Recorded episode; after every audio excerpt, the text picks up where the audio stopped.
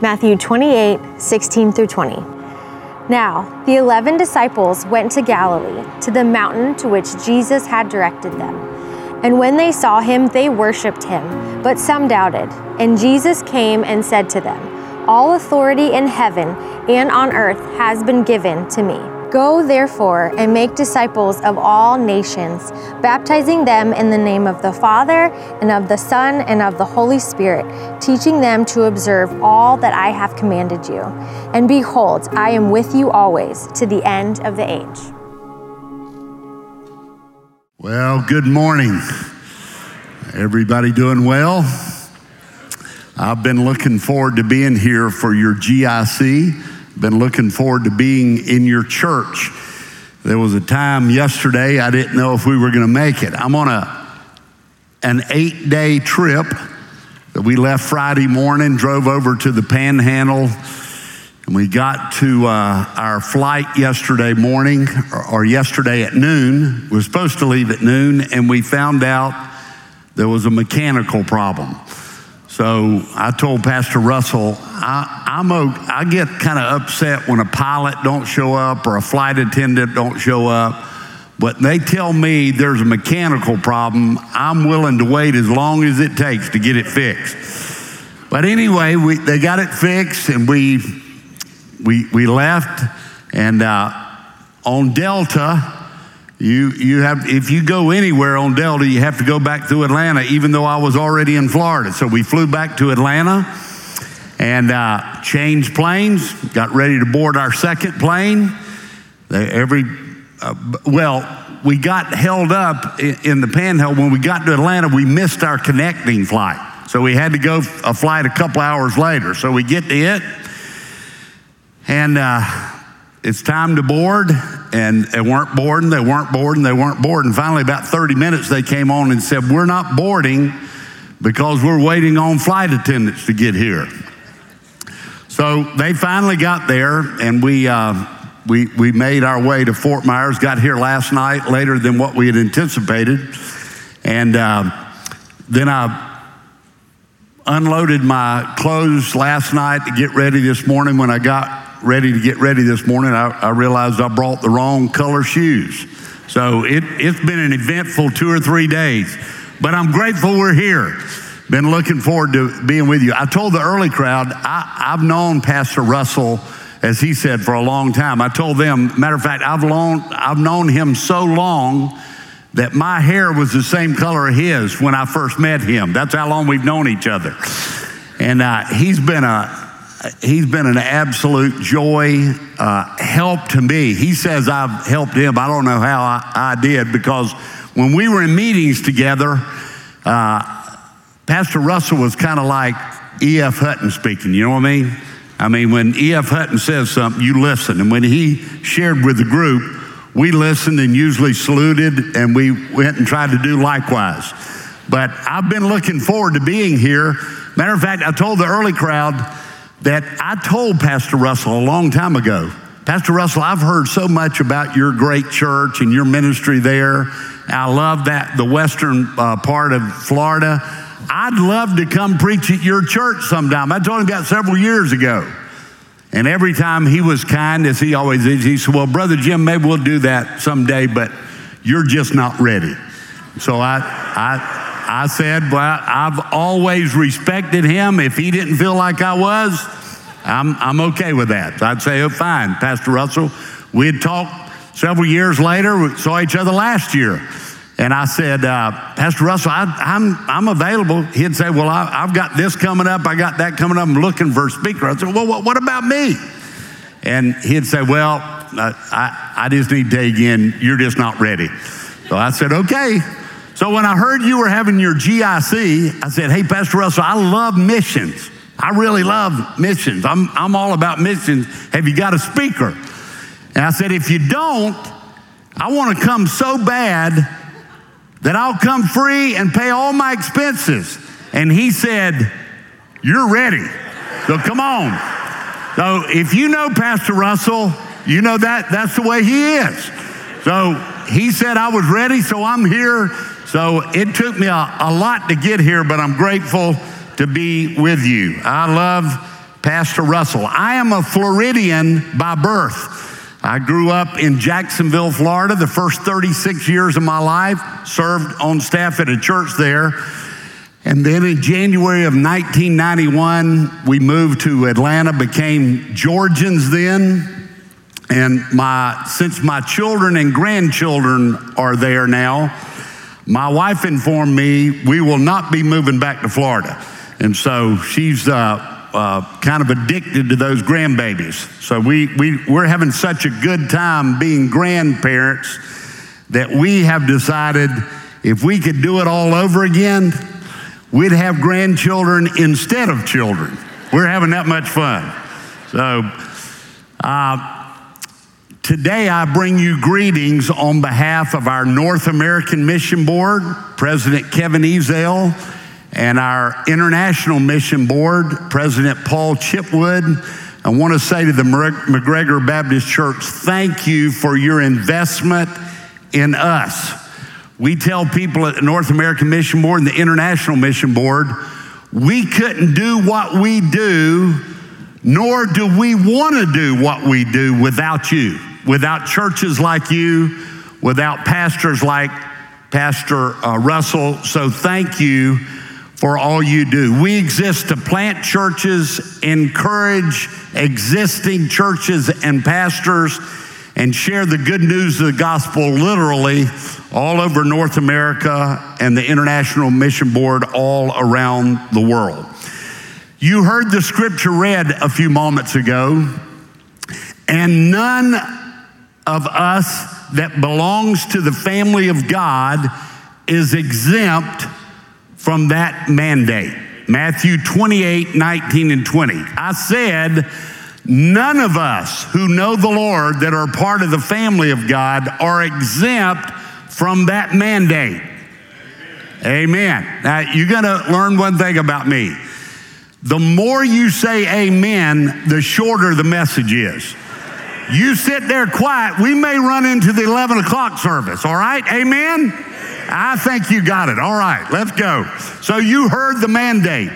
Hey, in the original text, Matthew 28 19 through 20 said, Go ye therefore and teach and disciple and baptize. But in the original text, it was even stronger than that. It would say something like this As you are going, baptize, disciple, win, uh, baptize so you see, there was an implication from the Word of God that when we become a part of the family, we will go, we will disciple, we will teach, we will baptize.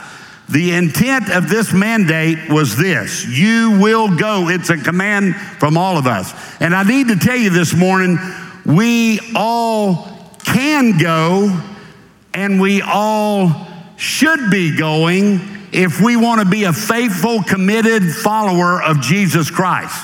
Now, I've heard all kinds of excuses from people through years saying why we can't go and teach and disciple and baptize, why we can't go and share the gospel around the world or in our neighborhood. I've heard all kinds of excuses age, health, jobs, families. But I need to remind you Matthew 28 19, 20 is still in the Bible and it's still a mandate for you and I. Let me suggest to you several ways that we at McGregor can and should be involved in missions here and around the world. Some of us need to be going more than we're going to be involved. Some of us here this morning need to be giving more and being more involved by our giving, and some of us need to be praying more for reaching the world for Christ and be involved at that level. And many of us can do all three. We can go, we can give, and we can pray. Now, do we all agree on everything that's been said so far? Amen. All right, good. That was a unanimous amen. Then I want to jump right into the message because Pastor Russell told me that this service needed to be completed by noon. So I need to get started, okay? No, I'm just kidding. As a matter of fact, I told that I made a deal with the with the early service. If you'll listen fast, I got a lot to say. I'll talk fast, and if you do your part and I do my part, I'll make you the same promise that Elizabeth Taylor made to her eighth husband when she said, I won't keep you long, all right? So you listen fast, I'll talk fast, and we'll, we'll uh, get through it. I want to talk to you for a few minutes today on this subject. Who will boldly go? That's the theme of your GIC. Who will boldly go? Who will boldly give? And who will boldly pray? Because in your church and my church, we need more people committed to do that. As a matter of fact, if you're a follower of Jesus Christ, you ought to be involved in one or all of those. Look with me quickly in the Gospel of John. Gospel of John, chapter 1. I want to read a text to you real quick. John chapter 1, beginning in verse 35. We find this, this recorded. Again, the next day, John stood with two of his disciples, and looking at Jesus as he walked, he said, Behold the Lamb of God. The two disciples heard him speak, and they followed Jesus. Then Jesus turned and seeing them, followed and said unto them, Whom do you seek? They said to him, Rabbi, where are you staying? He said to them, Come and see. They came and saw where he was staying and remained with him that day. Now it was about the 10th hour. One of the two who heard John speak and followed him was Andrew, Simon Peter's brother. He first found his own brother Simon and said to Simon, We have found the Messiah, which is translated the Christ. And he brought him to Jesus. Now, when Jesus looked at him, he said, You are Simon, the son of Jonah. You shall be called Cephas, which is translated a stone. Verse 43 The following day, Jesus wanted to go to Galilee, and he found Philip and said to Philip, Follow me. Uh, Philip was from Bethsaida, the city of Andrew and Peter. Philip found Nathanael, that was his friend, and said to him, We have found him of whom Moses in the law and also the prophets wrote, Jesus of Nazareth, the son of Joseph. And Nathanael said to him, Can anything good come out of Nazareth? Philip said unto him, Come and see. Jesus saw Nathanael coming toward him, and he said of him, Behold, an Israelite indeed, in whom is no deceit. Nathanael said to him, How do you know me? Jesus answered and said to him, Before Philip called you, when you were under the fig tree, I saw you.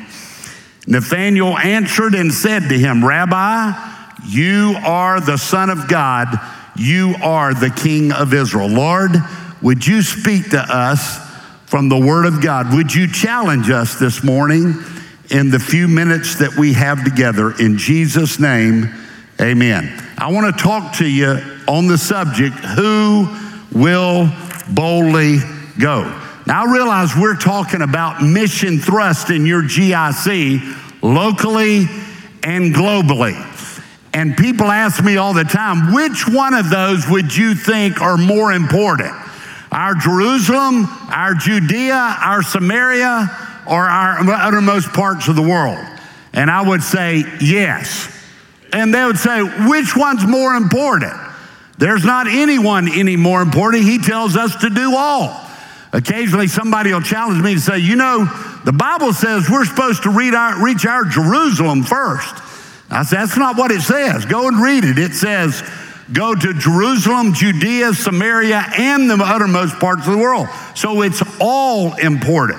But one of the reasons our evangelism and mission thrust is waning is due to the disobedience of churches in the most blessed nation of the world that you and I find ourselves in. And we're responsible for some of the evangelism that is waning around the world. We're in the midst of a famine of evangelism in our own country and in our own denomination. Let me share just a couple of facts with you. The last year that we have recorded statistics, which was year before last, In our denomination, we have 47,000 churches. Out of those 47,000 churches, 37%, that's 17,000 churches, did not baptize one person that year. 37%. An additional 49% on top of that 37 reported baptizing, that's 23,000 more churches that baptized less than 10 people. So 87% of 47,000 churches that you and I are a part of baptized less than 10 people year before last. The last recorded year we have, we baptized 230,757 people. You thought, man, you think, man, that's a lot, 230,000. I'm grateful for the 230,000. But do you know the last time the Southern Baptist Convention baptized that few of people was in 1946? And in 1946, we only had 23,000 churches, less than half we do today. And so we've been in a 75 year decline. Now, I could go on and on with statistics that would further discourage and depress you and I, but I think you get the picture. Many of us have been aware of the downward trend for a long time, and many of us have made excuses by saying things like, our culture's changed, our neighborhoods have changed, people have changed. They no longer want to hear the gospel. And we've told ourselves that so many times, we've started to believe it. And the truth of the matter is, statistics show people in our nation and around the world are more anxious to hear the life transforming message that you and I have than the church is to tell them. They're more desirous to hear it than we are to tell them. Today, our local churches are devoting less time, less funding, less emphasis on encouraging and equipping and sending people locally and globally to share the good news of the gospel, especially in our own communities. And one of the reasons is we've become, as churches, maybe not your church, but most churches I go into, we've become too inwardly focused. We're not outwardly focused. I saw a sign on one of the doors when you leave, you're entering your mission field. And that's the gospel truth. When we leave here, we're entering our mission field, and a lot of churches have become more inwardly focused than we have outwardly focused. And here's the attitude of a lot of people in every other church I know about except McGregor. Here's the, here's the attitude of a lot of people in our churches. How can the church meet my needs? What can the church do for me? And they, they would even think, but not say this who cares if those people outside the walls of our church spend eternity in hell? I have needs myself, and I expect the church to meet them. And we have adopted that philosophy in many of our churches, and we're no longer outwardly focused. So I want to attempt real quick in the time, the 12 minutes I have left, I want to attempt to answer two very important questions. And this comes from research that Dr. Tom Rainer did a, a, number of years ago when he was at Lifeway Christian Resources. Been updated since then, but it's still true. Question number one is this Why should evangelism and reaching people with the gospel be a top priority in our churches? You ready? Let's go through them quick. Number one, it ought to be a top priority in our church because Christ commanded it. We just had the scripture read to us. It's a mandate. And if you know the Lord, it's a mandate for you. And I praise the Lord for these missionaries that are with us this morning, that were with us in the early service, those that will be in the late service. I'm grateful that they've given their life to sharing the gospel, but it's not just our responsibility to send them money to do the work, it's our responsibility. All of us have that mandate, and Christ commanded it. We act sometimes like Matthew 28, 19, and 20 is optional, but it's not optional, it's a command. Number two, evangelism and reaching people for Christ ought to be a priority in our churches because Christ is the only way to salvation. I want to say that again. Jesus Christ is the only way to salvation. He said, I am the way, the truth, and the life, and no one comes to the Father except through me. Salvation is exclusive. There is only one way to God, and that is through Jesus. Occasionally you'll hear people say, Yeah, we got a little bit different way of getting to heaven, but we're all going to wind up there. That is not true. You can't base that on the Word of God because He says, I am the way, I am the truth, and I am the life. Nobody can come to the Father except through a personal relationship with Jesus Christ. Number three, why should we be about sharing the gospel? Because Christ died for the whole world. John 3:16. Many of you know it by heart. God so loved the world, he gave his only begotten son that whosoever believeth in him should, shall not perish but have everlasting life. Jesus Christ died for the whole world and they need us to go tell them. Number 4, we ought to make it a priority because churches are not intentional about evangelism and as a result, they're typically weak in evangelism. We have to be intentional about going and giving and praying and sharing the gospel. It needs to be a discipline in our life.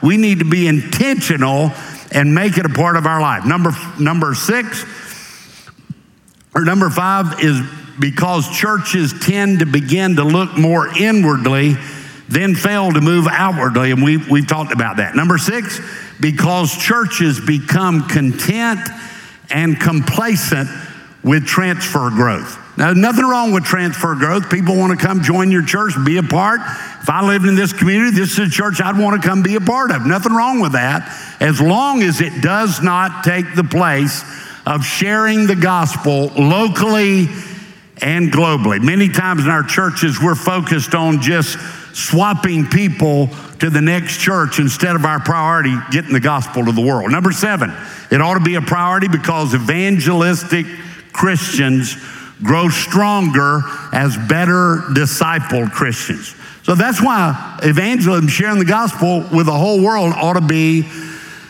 a priority in our life. So I don't want to answer the second question. Here's the second question Why, what is it that keeps most Christians who say they want to be a fully devoted follower of Christ, and you believe it ought to be a priority in our churches, but many of our people are not doing. What is it that keeps most Christians from evangelizing? Here we go. Number one, it's because we've let spiritual lethargy creep into our homes, creep into our churches. There's no, there's a lack of energy, there's a lack of interest and the problem is for many Christians that they are not growing spiritually, and a lack of spiritual growth leads to a diminished desire to get the gospel to our friends, our family, our neighbor, our work associates, and around the world. There's too much spiritual lethargy in the church today. Number two, most Christians, a lot of Christians won't share the gospel with their neighbors or be involved in taking the gospel around the world because there is a growing inclusivism. There's a growing belief among many Christians that somehow good people and good moral people will make it to heaven outside a true personal relationship with Jesus Christ. And you'll not find that anywhere in the Bible. There is one way to get to heaven, and there's a growing uh, inclusivism that people think if people are good enough, my neighbor's good enough, my family member's good enough, and he does good deeds for people, the Lord's going to let him into heaven. But it will not happen. There's only one way. Number three, there is becoming a disbelief in hell. Now, that's always been a view held exclusively by unbelievers. But many people that name the name of Christ now say that hell is not a literal place. But I want to tell you, we need to be proclaiming loudly and boldly what the Bible says. And the Bible teaches us there's a heaven to gain and there's a hell to shun. And at the end of this life, you've only got two options. You're going to heaven if your name's written in the book of life. And if it's not written in the book of life, you're going to a place, a literal place called hell, and you're going to be separated from God throughout all eternity. But there's a fourth reason many people don't share the gospel. I call it busyness. It's perhaps one of Satan's most effective strategies in the church to get us to fail to do the most important things because we're busy doing good things. I see it happening in my church all the time. He'll get you so busy on doing things that, that are really not priority, and you don't have time or take time to share the good news of the gospel. Number five, there's a fear of rejection in our people. Only one out of four unchurched persons would be resistant to a faith conversation from you. Statistics tell us that. Research also shows that four out of 10 unbelievers actually greatly appreciate you sharing the gospel with them and being concerned about their eternity. Fear of rejection is unfounded. Number six, there's a desire on our part to be tolerant. We're afraid of being labeled intolerant, and so we won't share the gospel or we won't help others share the gospel because we're afraid of being labeled intolerant. And yet, Jesus, when he was here on this earth, never worried about being intolerant, uh, ne- never, never worried about that. He drew a straight line in the sand, and so should we. Number seven, there's a losing the habit of witnessing among our people. We'll go through training, how we can witness, and we get out of the habit of it, and we've uh, lost the habit. And witnessing, just like prayer and Bible study, is a discipline. It's a habit we must learn, retain, and if lost, we need to regain it. Number eight, there's a lack of accountability in most believers' lives. We ought to be accountable to other people in our lives, especially in the area of sharing the gospel. We need to be asking each other, how long has it been since you shared the gospel with somewhere? And then finally, people are resistant to see others come to Christ because we as church members have come to a point that we fail to invite people. We used to invite people to come to church with us, our friends, our neighbors, our work associates, our neighbors. But most of us, I include myself in that, most of us come to church alone. We ought to be inviting people to come to church. So, in light of all that we've said today, at the North American Mission Board, instead of continuing to rack up statistics, we wanted to address this pandemic, and we came up with this plan called Who's Your One? And we're encouraging people in churches everywhere to pray and think of a person, either locally or globally, that you know personally that you can begin to pray for and you can begin to focus on that one person, develop a relationship with them, and hopefully see them to come to Christ. And so our president challenged us when we first rolled this out a year and a half ago, and he brought all the staff together and said, We're going to travel across America and ask people to think of one person that come to Christ, I want us to set the example. So I want every one of you, when you come in here next week, I want you to have a name that you can write down that you're going to start praying for and you're going to start sharing with. On the way home that day, I thought of my one. It was a guy by the name of Martin. Let me tell you about Martin. Martin and I were good friends in Jacksonville, Florida, in middle school and high school. I'd not seen Martin in about 35 years. We played football, high school football together. And somebody from Jacksonville called me in Atlanta and said, Hey, uh, did you know that Martin moved to Atlanta? Can you go by and see him? And I said, Yeah, where does he live? And they said, Well, Atlanta. I said, Well, that narrows it down. That could be 80 miles from my house. I need to know where he is. So they said, Okay, we'll find out. So they found out. They called me back, told me where Martin lived. He lived less than one mile from the church that I was serving on staff at at the time. One mile from my church in Woodstock, Georgia. I called Martin, told Martin who I was. Man, I'd like to come by and see you. He said, Great, man, I'd love for you to. A few days later, I went by his house. He opened the door. He looked just like he did years, uh, 35 years ago. We embraced. He invited me in. We went in, and started talking about old times. He introduced his wife to me. After about 30 minutes, I said, Hey, Martin and Alice, are y'all attending church anywhere? And he kind of dropped his head and he said, Well, no, we're, we're, we're not really church people. And I said, Well, I go to the church a mile down the road there. He said, Oh, oh, I know. He said, Because there are about 50 people in our neighborhoods invited us up there, which encouraged me. And every time I tell them that I know somebody on staff there and talk about you, they tell me all about you, and I usually tell them, I can tell you some bad stuff about him too if you want to know. But anyway, I said, Man, I'd love for you and Alice to come sometime. Said, well, we may do that. So I said, Hey, I want to take you to lunch one day. We, will catch up. A couple of days later, I met Martin for lunch. So, talked about old times, and I said, Martin, let me ask you something. Has there ever been a time in your life that you've repented of your sins, placed your faith in Jesus Christ, asked him to come live inside of you, and you prepared to spend eternity with him in heaven? He said, Yeah, I have. He said, Jim, after we graduated that next year at Hope Baptist Church, right there on Reynolds Lane Road, I, I walked aisle and told the pastor I wanted to be saved, and I, I got saved. So I said, Well, Martin, you told me y'all weren't involved in church. He said, No, we went, we've not been in church in about 25 years. So we went through some rough times. I said, Well, man, the Lord wants you to be involved in church and wants to be involved. Well, I may come sometime. Well, about a month later, we went to dinner. I went to dinner with him and his wife. We had the same conversation. They responded the same way. And so I shared the gospel with him, and he said, Yeah, that's what I did. Well, a couple of weeks later, I was in South Georgia doing a men's conference on Friday night and Saturday. I was headed back to Atlanta, and I got a call from the lady that had called me originally to tell me that Martin had moved to Atlanta.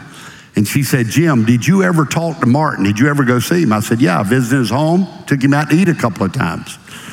She said, You share the gospel with him? I said, Yeah. And he assured me that he had done that years before. He just hadn't been in church in 25 years. And she said, Well, I just wanted you to know I got a call this morning. He committed suicide last night. His wife asked me to do the funeral. I went to Jacksonville and, and spoke in his funeral. The only reason I tell you that story is there's an urgency on my part and your part to get the gospel to the nations and to our neighbors. There's an urgency. You don't know what the, those people are going through. I pray that Martin really knew the Lord. I don't know that. I pray that he did and he's in heaven now.